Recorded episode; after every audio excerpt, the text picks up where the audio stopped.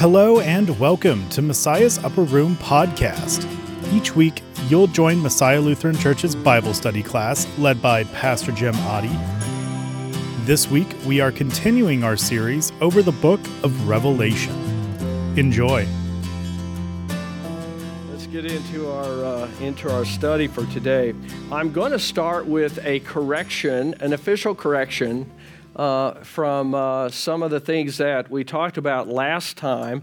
I had made a historical error. I know, shocking and surprising here as it may be, but I want to read this because um, the reference that I had made in terms of Isaiah 62 was that Isaiah was speaking to people who had, uh, been, or had been carried off into exile in Babylon and then uh, uh, it was brought to my attention that he died way before that happened. So uh, that would be impossible for him to do it. But anyway, let me, let me read the, the, uh, the reference here. So Isaiah, who lived from 701 BC to 681 BC, during the time when the Assyrian uh, invaders overran the northern king of Israel, he brought a prophecy of God's judgment and redemption to the people of Israel and Judah.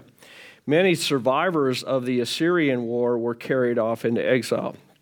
Judah's end, that was the southern kingdom, would not come until 586 BC when the Babylonians would conquer Jerusalem and then carry survivors off into exile in Babylon. In Isaiah 62, then, what he's doing is offering a message which projected a future of hope and God's control of all things. So, I, one of the things that strikes me about, about the prophets is that very often God would give them a foretelling of the uh, sort of judgment that would come, but then also out of that would be a message of redemption and hope, even before it occurred.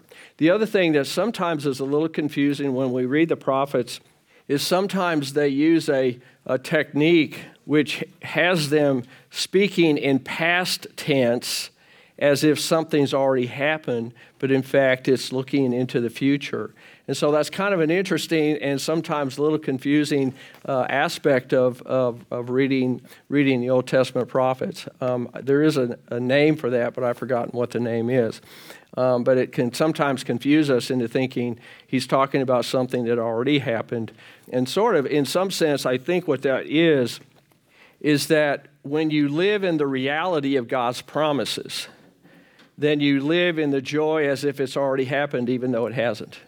So, to some degree, we could say that about ourselves in our life, our life uh, as Christians, is that we live in the reality that for us, eternal life has already, the certainty of eternal life has already occurred, even though what? We're not there yet, right? And so that's kind of a cool way to think about it is that every day you live in the reality that heaven is yours, even though it's not yet something that you're celebrating and enjoying. Okay, so does that make sense? I, feel free anytime, any of you, to uh, help me adjust the uh, historical correctness of what. Uh, of what uh, what I talk about, and partly I, I am trying to be attentive to it because when things go out on the podcast, I can just imagine the uh, historians who listen are cringing as I uh, as I uh, sort of abuse the uh, historical facts and dates and all those kinds of things that go along with that. Okay, very good. All right, so let's get into our next section here. Where uh, we're kind of picking up where we left off, where the where Jesus is giving to John uh, the message regarding the church at Thyatira. And so we're just going to finish up that part and then we'll get right into the church at Sardis. So, to the angel of the church of Thyatira, Right. To the one who is victorious and does my will to the end, I will give authority over the nations. That one will rule them with an iron scepter and will dash them to pieces like pottery, just as I have received authority from my Father. I will also give that one the morning star. Whoever has ears, let them hear what the Spirit says to the churches. Who is the one? Not Jesus, because Jesus is being given to that one. Well, who is the one? Who is the one who is victorious and does my will to the end? Who is that? Believers, right? Believers, right? Okay, that's what that is. See, again, what, what Jesus is always doing in these uh, messages to the church, that's a common uh, phrase that he uses to the one who is victorious. And we talked about that a little bit last time, or maybe it was a time before, is that sometimes we don't feel all that victorious, right? I mean, sometimes we have to take, maybe all the time, we have to take on faith the idea that we are, we are living a victorious life because of the victorious Savior that we have. It's just that if we look around us and we take into account how we might feel in a given moment, we don't feel all that victorious at all. It's a little bit of the Thomas story, isn't it? Sort of the same idea, you know. Thomas was was in the victory of Christ's resurrection, but he didn't he didn't know it, and maybe he knew it, but he didn't believe it. And so it's a little bit of that same sort of thing. If I if I only look at what I see, if I only take into account what I feel, if, if the thing that matters the most to me is the experience I'm having right now, and then I take all of that and I say, okay, that's how I know I'm victorious. Oops. When life is rough, when life is tough, when things aren't going our way, we feel anything but victorious. And so, see, that's the beauty of the gospel. The gospel says, well, what you see and feel and experience, that, that's, that's good, that's human. But the basis of your victory is found in Christ. And the basis of the joy that you have and the confidence that you can have in this life is based on what God did for you in Jesus, not on how you feel. See? Not on, on what you see. Because look around in the world today and we go, I don't think our, that our side is winning, right?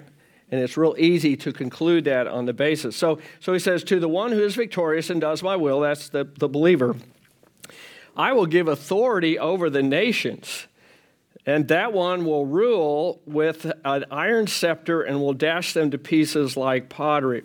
So, the, the idea of the nations here, when, when the Old Testament in particular talks about the nations, that's a designation very often for nations who assume a Godhead of themselves. So think of it in terms of Old Testament history.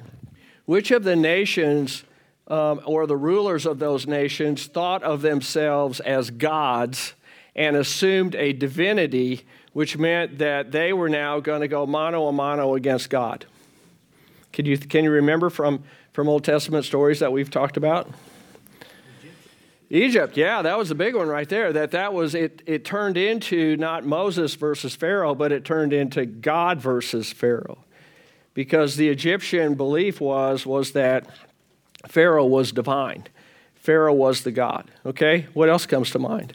Rome, Rome. yeah, the Caesars. We talked about that. The Caesars uh, said Caesar is Lord, and so there is a kind of a special designation or a special attention that God pays to uh, nations and to, uh, to rulers who would assume that they are the ones that the people should worship. Does anything modern day come to mind? Yeah. Yeah, in almost, almost uh, all the communism, communist countries take an, an assumption there that the communism is a state. It's a state god. So uh, whether it's a, a, a, despot like in, in Korea or maybe it's a committee like in communist China, wherever it is that, that the state feels a threat by, uh, by Christians and significant persecution is going on. We have to wonder that is that included in this, uh, in this uh, uh, prediction here from, from Jesus. So notice what he says is, I will also give that one the morning star. Now, there's a reference in further in Revelation that talks about that, Revelation 22. I've sent my angel to give you this testimony for the churches, Jesus says. For I am what? The root and the offspring of David. Comes right out of Isaiah, right? And what? The bright morning star. Is there, now, I'm not an astronomy person. What is, is there something that's considered to be the bright morning star in astronomy? Is that Venus? What is, is it Venus? Yeah. Okay. Yeah, isn't that kind of cool? Yeah. So whenever you see Venus, you can sort of think of that as the bright morning star, even though it's not technically a star. Okay? All right, so again, it's just finishing up that particular prophecy given to the church at Thyatira. So let's get into Sardis.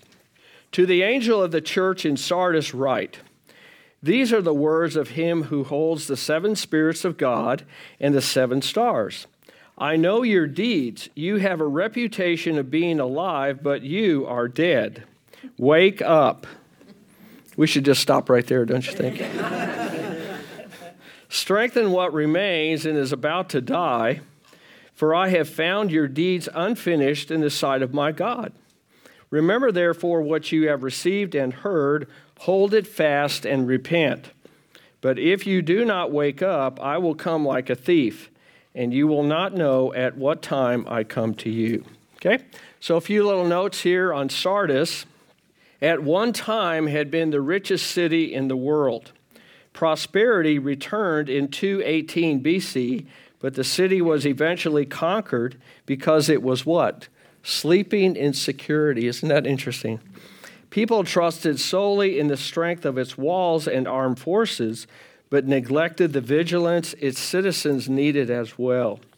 When John wrote Revelation, the city had been rebuilt by Tiberius in the wake of a devastating earthquake in 17 AD. It became the center of the woolen trade in Asia Minor and was very wealthy, and it was also known as a pleasure loving city. So that was quite an affluent area. It had gone through some ups and downs, but uh, each time that it came back uh, to life, so to speak, then the affluence even grew even more. Okay, so uh, Jesus is saying to John to write this about that church in, uh, in Sardis. He says, You have a reputation of being alive, but you are dead. So, what he's getting at here is that even though they had not suffered the sins of false doctrine, it seems that what happened was, was that the people of the church had begun to kind of take on the personality of the community that they were a part of. And it makes sense because people of the community were also people in the community. And so if if that sort of lack of diligence, if you will, was uh, permeating the community, well, then it made perfect sense that uh, that that would also in some way affect the church if the church was not uh, was not diligent about it. So the sense of it that we get here is that this church had become satisfied with itself. So the question that I've sort of put out there for us is in what ways might a church become satisfied with itself to the point where it could almost become dead in attitude and action, even though the outward appearance of it seems to be vibrant and, and the reputation seems to be good. In what way could might that happen? Or could that happen? If they lose sight of the central reason for why they're getting the blessing. Oh, okay. So you could get so involved in many things that you lose sight of the main thing which would be the preaching and teaching of the gospel and administering the sacraments, that kind of thing. So it would be that you lose your sense of who you are and why you're there. Okay? Yeah, easy to do. Easy to do. Okay, what else? Thoughts? Content, where they wouldn't want to grow more or reach out more? Yeah, you know, that can happen. Um, sometimes churches can become sort of like a country club and not anything against country clubs, but it's just the idea that um, that group becomes very happy with itself, right? And and it's a little bit like you know that it's like a it's like a tribe or it's like a it's like a club that we all know each other and so we're all happy to see each other every Sunday or every time we meet. And then what happens when a stranger wanders in? You ever heard that t- terminology used before? Yeah, we had uh, some strangers came today, all right? Yes. Yes, and they probably thought we were strange, right? So yeah, and so there's a there's a little bit sometimes of a little discomfort with that, right? Somebody comes in who doesn't know how we do things around here, right? What? Oh my gosh. The horror stories of somebody sitting in somebody's pew, you know. Oh my gosh. I know I'm so I'm so conscious of, of the possibility of doing that when I go and do some work for another church and, and I'm not here on Sunday, but I'm sitting in the pew, is that I make sure I'm the last one to sit down especially in some of the smaller churches. It, it's, it, it happens in big churches too, but, um, but in some of the smaller churches, you know, somebody has been sitting in the same pew and the same seat in the same pew forever, right? And so then if you go down and you're like a visitor and you sit down, and I've heard stories of, of that happening, and when it did, that was the last time we saw that person in church, you know. And I don't blame it. I can't blame them for that. I mean, it's very like kind of embarrassing, and yet, you know, why are we here? So there is, the, so that's always a possibility too that um, we ha- we take on too much of an ownership of our church, right?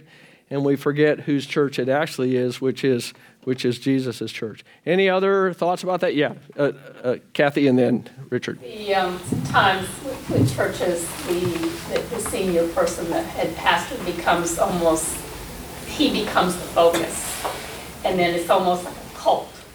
Could be, yeah. Yeah, and it, you're not really looking at Jesus take the back seat because the focus becomes this, you know, it can be. You know, um, it's been it's been said about pastors. There's a tendency to have an I'm ego, not, not to have an ego.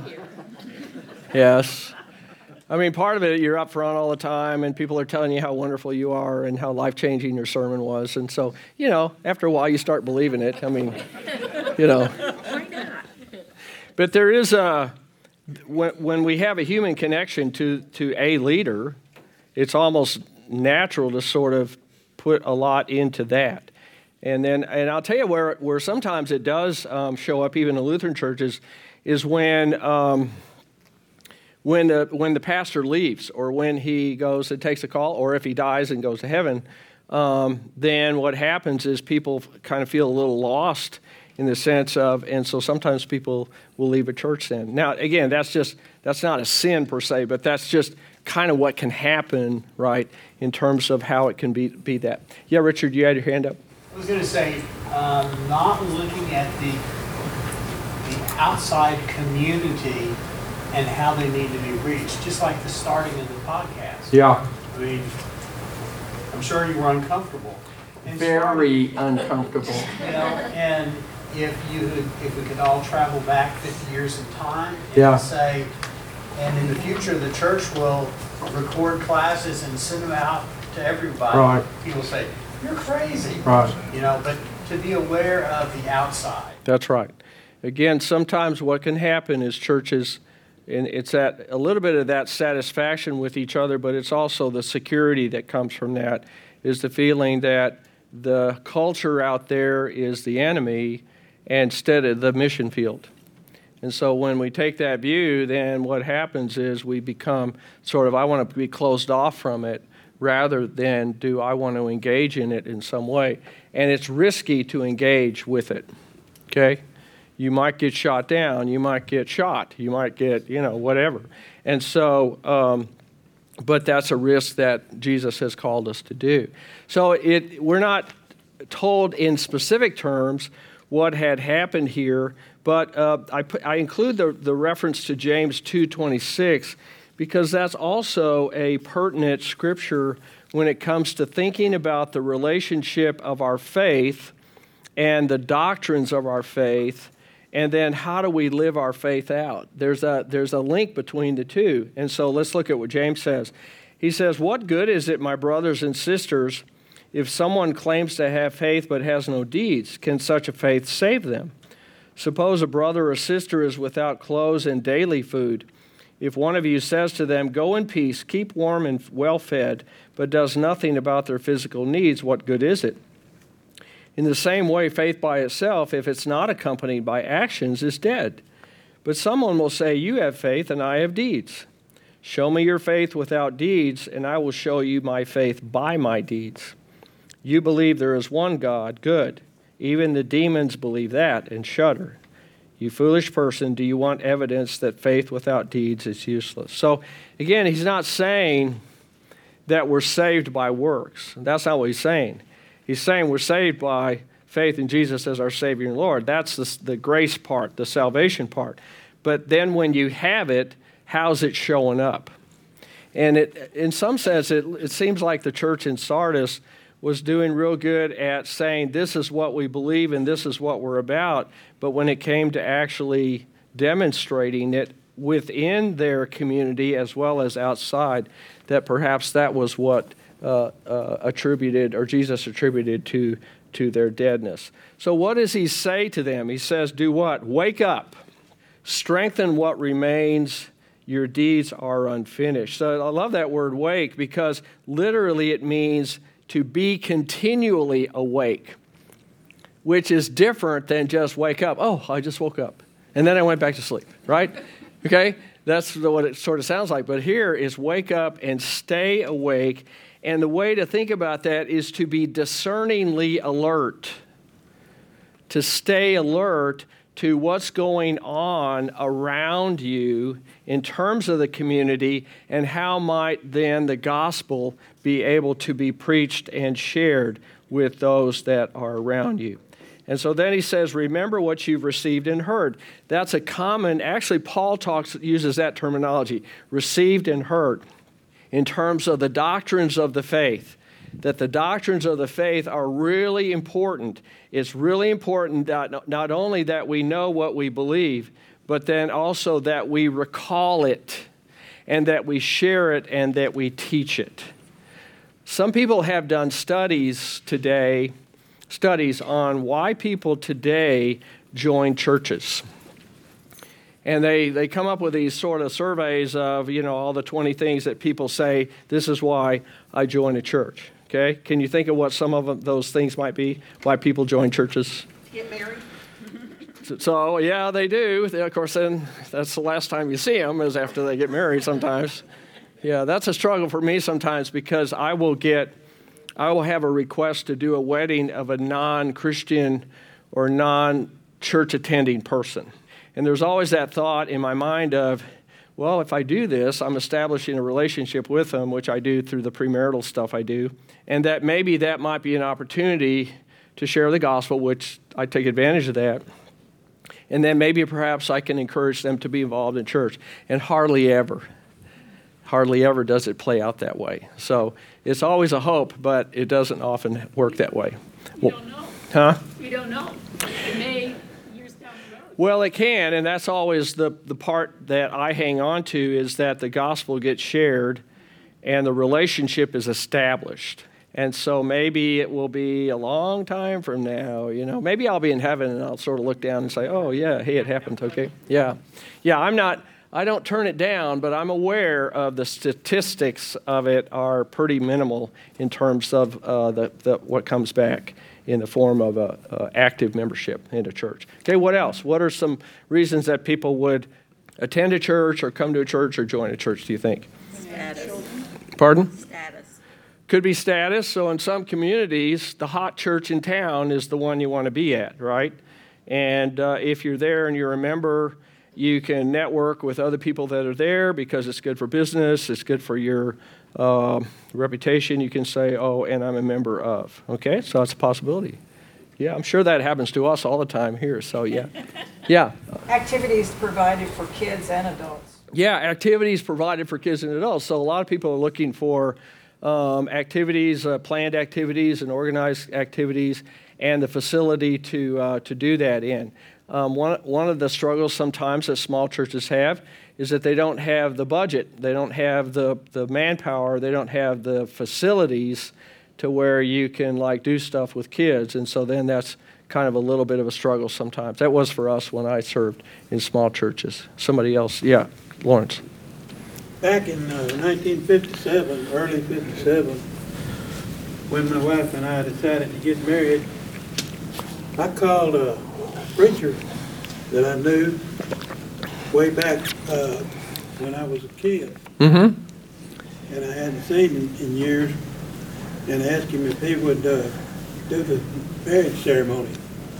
The first thing he said was, "Is she a member of the church?" Yeah. That's the first thing he said. That's usually what gets asked, yeah. I said, uh, yeah. He said, okay, where are you gonna get married? And I told him, what's the address? And I told him. I said, you know how to get, you don't mean to tell you how to get there? He said, no, I'll find it. And that was that. Mm-hmm. But that was the first thing he said to me, is she a member of the Mhm. church? which I took to mean if she's not, he, he's not gonna perform the marriage. Yeah, some churches, that's their policy. So sometimes the pastor is the one that's called upon to deliver the bad news. And that's no fun to be that guy, okay?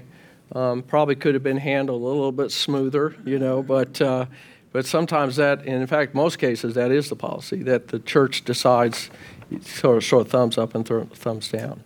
That hasn't, I don't think that's, I don't think we're, do we have that policy? I don't think so. If we do, we've been breaking it left and right, so, you know, yeah. So, um, but, but, it, but again, it's just a little bit, I think part of that, that thinking is, is that when a pastor invests a lot of time and energy into um, a couple who want to get married, that's not just the wedding deal. Maybe in the early days it was, but, but nowadays, um, at least I do spend a lot of time doing the premarital. And, uh, and so it's not like, oh, I want to do it just because you're going to join the church. It's not that. But it also is a joy when a relationship is established and then it stays that way. Okay, that's the beauty of it. So that's the thing. Okay, one more. Anybody else have any thoughts about why people join churches? It's interesting. Yeah, go ahead. Uh, you were brought up in a church, and so you move and you go find one that reminds you of your childhood or, Or not. or not. Yeah. yeah, sometimes people say, I am never going to a church like that ever again. And they look over here for that. And you know what happens when they do that? Inevitably, the new church that they join is eerily similar to some of the stuff that they dealt with in the other church that they didn't like. Okay, so now what's interesting about all our answers and is indicative of, of the way many people think today is that we didn't mention the doctrines and beliefs of the church. That people would join that church because of what it believes. Now, we all sort of assume that, but, but we can't make that assumption anymore. It used to be that that was the number one reason that people gave. Well, the reason why I go to that church is because um, it believes uh, in Jesus as Savior and Lord, and it's sacramental, and it's all the stuff that Lutheran churches are. And so I think what happened over the years is that we started to assume that that would happen. And then we woke up one morning, wake up, we woke up one morning and it wasn't that way anymore. And, we, and, and it's like society changed, it's like the culture changed. And said, well, we're way more interested in the fact that you have a lot of youth activities for our kids, that you have a vibrant program, which is a good reason to join initially, but if that's the only thing that keeps you there, what happens when your kids graduate from high school? Then you don't see them anymore, okay?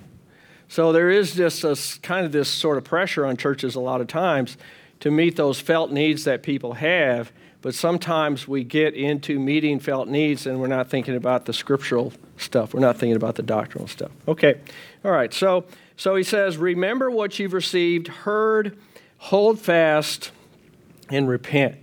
So notice what Jesus is saying is you got to go back to the foundation, right? You got to go back to the Word. You got to go back to the sacraments, and you have to keep holding on to that because of the fact that the pressures from the outside, the pressures from the community, the pressures from the culture will keep trying to convince you that yeah, yeah, yeah, what you believe that's that's fine, but it but all this other stuff is what really matters. And that's where we have to stick our nose in the Word, right? That's where we're gathering together in uh, Bible class and Bible study. That's where we're wrestling with the Word to, uh, to keep it alive and vibrant in our lives. Okay, so let's go on to verse 4. He says, Yet you have a few people in Sardis who have not soiled their clothes. They will walk with me dressed in white, for they are worthy. The one who is victorious will, like them, be dressed in white. I will never blot out the name of that person from the book of life, but will acknowledge that name before my Father and his angels. Whoever has ears, let them hear what the Spirit says to the churches. So notice he says there are some of the people there at the church who aren't dead, right? They're still alive. That, that vibrant faith is still there. And they will walk with me dressed in white, for they are worthy. What makes them worthy? The fact that they've uh, accepted Christ as their Yeah, it's Jesus' worthiness covers them. See, Jesus' worthiness covers us. So it's not that what I do or that the good person I am or how sincere I am somehow makes me worthy. I don't have anything in me that can, can merit worthiness. The best I can do is stand before Him as a sinner. Well, that isn't much, right? So, what does He do is He takes His worthiness and he, he, he covers me with it. That's what that forgiveness is about, all right? And so, notice what He says about that. He says, I will never blot out the name of that person from what? The book of life. Okay, book of life. So, what is a book of life? What is that? There's a giant book. It must be a big book because there's a lot of people's names in it, right? I will never do that. Now, I'm trying to think what it is I want to know without putting myself into a trap here. Yes. Um, how do you get your name in the book of life? How does your name end up there? Faith in Jesus, right? Trusting in Him, the whole thing, and then your name is in the book of life. So, how can you ensure that you will never be blotted out of the book of life? Okay, that you're a true believer to begin with. I don't know what you mean by true, but what I mean is. Jesus, God knows. Well, again, it's a true believer and a believer. Okay, I, do I believe in Jesus as my Savior and Lord for the forgiveness of my sins? I'm a believer and I'm a true believer. And staying in that faith means that my name will continue in the book of life. You comfortable with my saying it that way? I'm trying to come up with human words that will indicate this. Finish the race. Do what? Finish the race. Finish the race. Yeah. But it's but it's again it's this idea that remaining in faith, trusting in the grace of God through Christ means that he keeps my name in the book of life. Because God is omniscient. What? God is omniscient. He knew that. He knows who's going to be faithful to the end. That's right. I'm backing up again. Yeah. Yeah, I know. And so, because he knows, see, sometimes what happens is we get confused with the idea that the difference between God's knowing ahead of time and then God's predetermining something. Okay? And that's where people, a lot of times people make a mistake. Well, if God knows, then he must have predetermined it. And if he predetermined who was going to be in the book of life, then he also predetermined what? Who wasn't. Okay? That was, the, that was where John Calvin went with double predestination. And that was the use of that, that uh, doctrine of predestination for purposes of which it was not intended.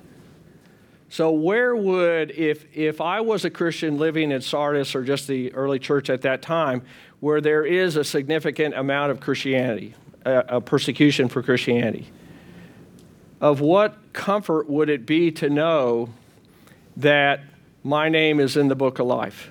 After the suffering, you're with him. That's right. See, because in the suffering, there might be moments of doubt where I go, is this real? Can I really trust in it? What if my faith wanes at that moment and I become, as Jesus refers to, a smoldering wick or a bruised reed? See, would I have to worry that, uh oh, I had just rejected Christ?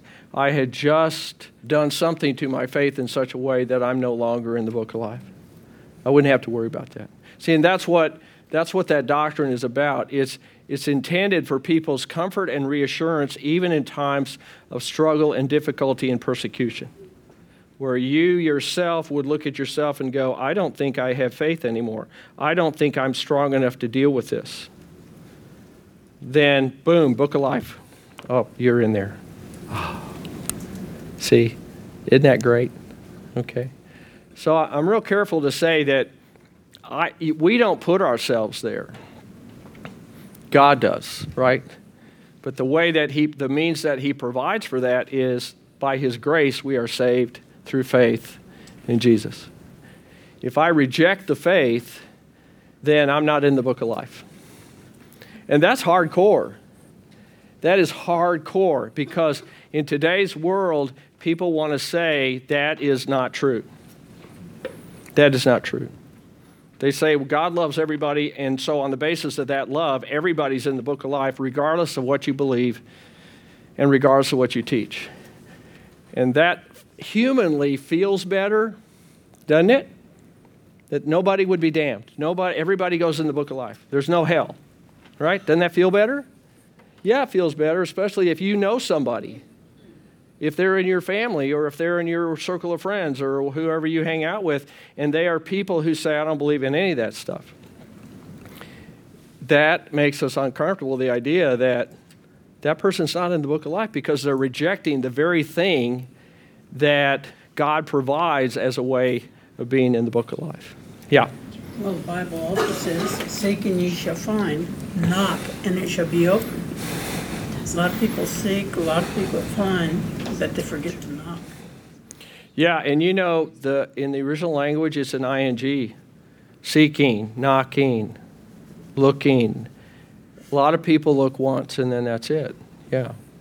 Okay, does that make sense? And so, so there, there is this sense of, uh, of that he promises that as faith in Christ is ours, he does not qualify that by saying how much faith. Because sometimes we have a lot of faith. And sometimes we look at ourselves, you know, navel gazing, and we go, oh, I don't see it there.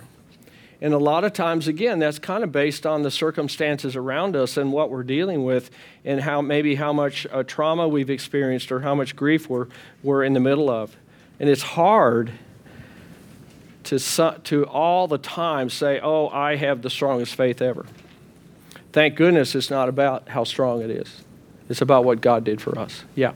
Oh, yeah, Carl. Verse 33, it says, Whoever has sinned against me, I will blot out the book of life could be read as, oh, I'll erase you from the book of life. But that can't be because God foreknows and writes writes only. Oh, you're we haven't got to the Exodus one yet, but thank you for pointing that out. That's a yeah.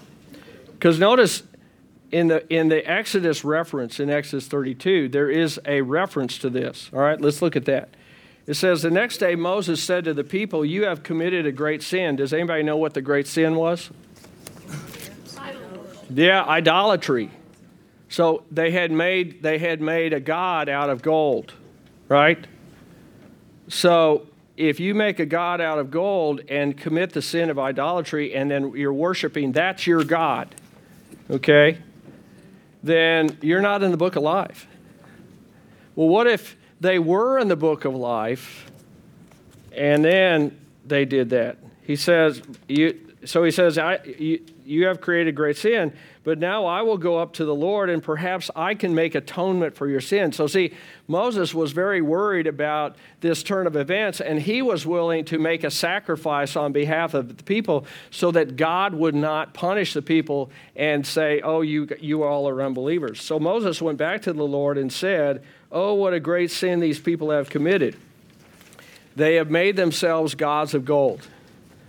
But now please forgive their sin, but if not, then blot me out of the book that you have written. The Lord replied to Moses, Whoever has sinned against me, I will blot out of my book. Now, it's important to know the sin he's talking about. He's talking about the sin of what? Idolatry. He's not talking about your everyday sin. Although you could argue that everyday sin is basically, I want to serve myself and not God. Okay? But there, there is in the Old Testament in particular, you know, God really uh, reserves his wrath very often for people who turn against him and then teach others to do the same. And that's different in some sense than everyday sin that we would all commit. Okay? Does that sound weird saying it that way? But if you look at you think about the Old Testament stories, when God expressed his wrath like opening the earth up and people are falling in like a Lord of the Rings movie, you know, kind of thing. Or, um, or snakes coming down and biting people. You know, all those stories of that. Well, they come on the heels of what? Of people turning to the Baal gods which were the gods of the Egyptians and also the gods of the Canaanites. God has little tolerance for that, but the reason for it is, is because he knows that that uh, is not the way to heaven. The way to heaven is through by grace through faith in him. Okay? So, you know, it's kind of interesting with this uh, the book of life idea is it sort of like once you're there, you're always there? Can you assume that? Or is it that you're in there, but then he has some whiteout up in heaven, you know? And, you know, I mean, it's, it's just one of those interesting things. But, but again, the book of life is a little bit of a, a metaphor, if you will, or, or a simile in terms of how, how do we describe this? How do we describe this? And so the key here is stay faithful, uh, uh, uh, celebrating and enjoying and believing in the grace through faith that we have received uh, via Jesus. Okay? And then, would you ever have to worry? No. Yes. You have a look on your face right now. At this uh, sentence, whoever has sinned against me, I will blot out of my book. Mm-hmm. Well, we've all sinned. That's why the, the, the particular sin he's talking about here is making a false God. Okay? Yeah. It's a little, that's a different gig because that involves now I don't believe in God anymore. We would say atheism, we might say that, okay? That would make it seem like God thought he was going to be in the book of life. And I think once you're in the book of life, you're going to stay there. I think so. If once I'm in the book of life, I want to stay there. Okay? So I'm going to keep my faith in Jesus, trust in that. And even though, like he said today in the gospel reading, blessed are you who have not seen and yet what? Believe. Believe. Yeah. Okay. Okay. Yeah. Yeah, Eddie. Uh, uh, it is clear if we commit the sin of idolatry, then we disappear from the book of life. But otherwise, it's, it's difficult to de- determine what is the unless moment. Mm-hmm. How can you stay in the book of life? Yeah. Unless you do this or don't do something else. Yeah. Or what are the requirements? Right. It's hard for us to grasp the idea of God's grace as being the thing that keeps us there. Because we know that we mess up all the time and we think, oh boy, oh geez, I did one too many sins and now I'm out of the book of life, or I'm right on the fringes about to fall off the edge of the book of life. Okay? And, and so that's where I think the, the encouragement here or the admonishment here is stay in the stay in your faith. Stay like he says yeah that's right hold on to it and don't assume that that oh okay i know it and then i don't have to practice it. Oh i know it then i don't have to stay in the word. See i think he's warning against that because that would lend itself to this deadness that that, that church was experiencing they can say oh we know all that and I think he's saying, repent, get back in the Word. Don't don't assume that that oh uh, you know your faith will stay strong forever. It has to get be fed. Okay, maybe is a way of saying that. Yeah, very good. Okay, well guess what? Um, we're done for today, and I got to go back to work. So we will get to the Church of Philadelphia. The city of brotherly love, the home of the Philadelphia Eagles. We will we will uh, we will go there next uh, next week. Okay, let's close with prayer. Heavenly Father, thank you for our uh, time together today. Thank you for the way that your word speaks to us, even though that word was written so long ago. It is oh so relevant in our lives today as we also are in a society and a culture that's that is at the very least questioning your existence and the value you would have in our lives and then at most is is flat, flat out denying it so lord that makes the community that we're part of a great mission field and that gives us the opportunity to share the faith to live the faith and to be people of the book of life so lord as we go about our week uh, days of this week we pray that you be with us give us opportunity to share and to live. And until we're together again, watch over us. And we pray that in Jesus' name. Amen.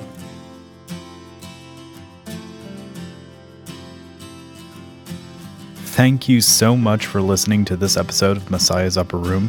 Here at Messiah Lutheran Church, our mission statement is sharing his light. That means sharing the light that is Jesus Christ and telling others about his gospel. If you want to join us in that mission, please share this podcast with someone that may want to come and better know the light of Jesus. Use one of our past episodes as a starting point to start a discussion with someone, or use a past series as a personal Bible study or devotional for your family or small group.